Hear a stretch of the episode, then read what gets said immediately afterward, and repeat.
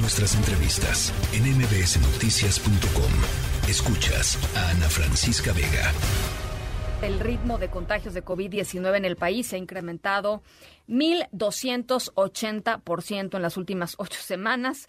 De la semana del 1 al 8 de noviembre se contabilizaba un promedio diario de 330 casos y de la del 20 al 27 de diciembre 4.558 nuevos contagios cada día en promedio de acuerdo con los reportes semanales oficiales. Hay que recordar que además pues se redujeron importantemente el número de pruebas que se están haciendo. Entonces, eh, si de por sí se hacían poquitas, eh, pues se, se redujeron todavía más. Esto es una pues una probadita, digamos, un pequeño, una pequeña señal de lo que está sucediendo en términos de COVID-19. Sin embargo, pues la ola está aquí y hay que tener muchísimo cuidado eh, y, y, precauciones. El doctor Malaquías López Cervantes, epidemiólogo y académico de la Facultad de Medicina de la UNAM, como siempre, muchísimas gracias, doctor, por platicar con nosotros. Muchísimas gracias por la invitación, Francisca. Pues estoy aquí a la orden. A ver, pues eh, no cabe duda que, ahí están los, los, casos hacia arriba, como ya se había pronosticado. Eh, lo que está viniendo de China, eh, Estados Unidos y algunos países europeos, pues significa, como ha significado en olas pasadas, pues que ahí viene y ahí viene fuerte, ¿no? Efectivamente, eh, pues lo que estamos viendo es que está creciendo el número de casos. no es sorprendente dada la época del año y las condiciones generales no podemos pensar que todas las personas que enferman tengan COVID, pero no. sí que hay una actividad importante de contagios que puede ser de varias de varios virus, pero que pues bueno, la gente tiene que entender el riesgo que esto significa y la posibilidad de que sea peor. Ahora, eh, el tema de la vacuna Abdalá, doctor, eh, que creo que hay mucha gente que está pues evidentemente buscando ponerse un refuerzo y el refuerzo que hay pues es la vacuna eh, es la vacuna Abdalá. Sí, pues esta es una vacuna a la que hace una semana y media podíamos decir que pues no teníamos evidencia científica importante acerca de su utilidad. Eh, recientemente se publicó un trabajo hecho en Cuba que sugiere que ha sido una prevención correcta, adecuada para la enfermedad grave y la muerte, y que bueno, pues esto la colocaría de ser así en la misma situación que otras vacunas sí. que igual ofrecen protección ante la muerte, aunque no previenen la posible infección respiratoria alta. Entonces la recomendación es eh, ponérsela en caso de que de que puedan hacer lo que quieran hacerlo.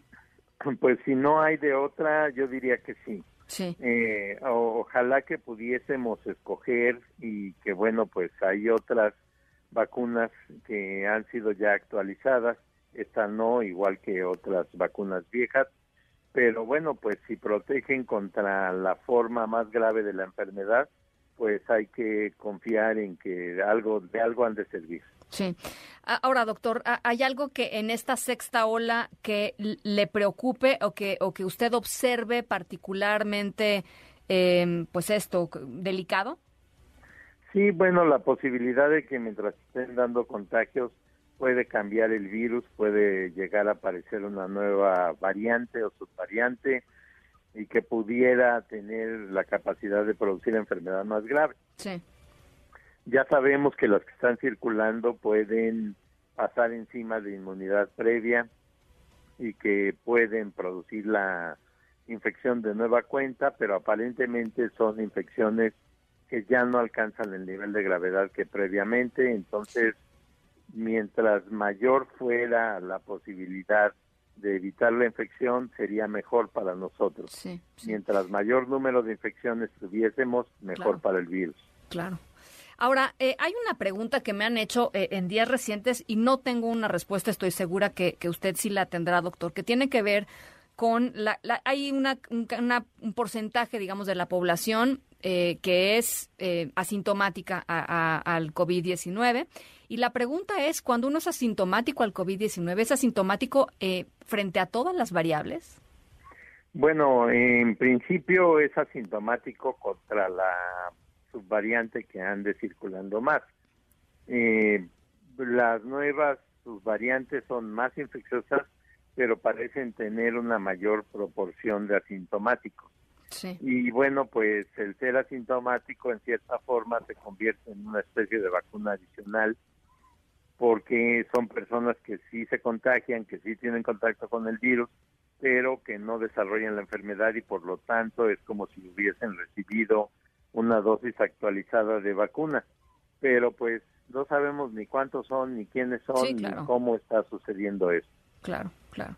Ahora, eh, yo le quisiera preguntar finalmente, eh, hay eh, al menos seis estados en, en, la República Mexicana que han decidido en las últimas semanas regresar el uso obligatorio del cubrebocas, no así la Ciudad de México. Em, pero, pues, ¿cuál es la cuál es la recomendación, doctor, frente a lo que estamos viendo viviendo? Bueno, la recomendación sin duda es que la gente debería de utilizar el cubrebocas la mayor cantidad posible de tiempo y sobre todo del tiempo que permanecen fuera de sus casas.